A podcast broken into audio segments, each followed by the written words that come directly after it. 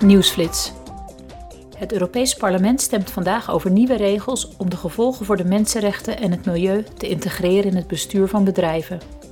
Met de nieuwe regels worden bedrijven met meer dan 250 werknemers verplicht om de negatieve gevolgen van hun activiteiten voor de mensenrechten en het milieu, zoals kinderarbeid, slavernij, vervuiling of verlies van biodiversiteit, te voorkomen, te beëindigen of te verminderen.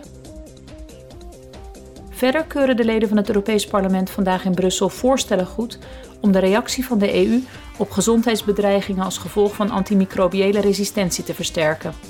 In 2019 riep de Wereldgezondheidsorganisatie antimicrobiële resistentie uit tot een van de tien grootste wereldwijde bedreigingen voor de volksgezondheid.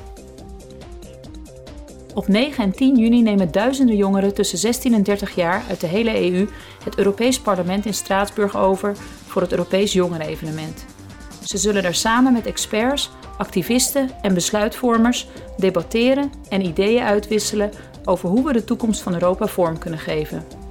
Ook krijgen ze de kans om in het hart van de Europese democratie met andere jongeren in contact te komen, van gedachten te wisselen en inspiratie op te doen. Europal Radio zal beide dagen vanuit Straatsburg rechtstreeks verslag doen van het evenement.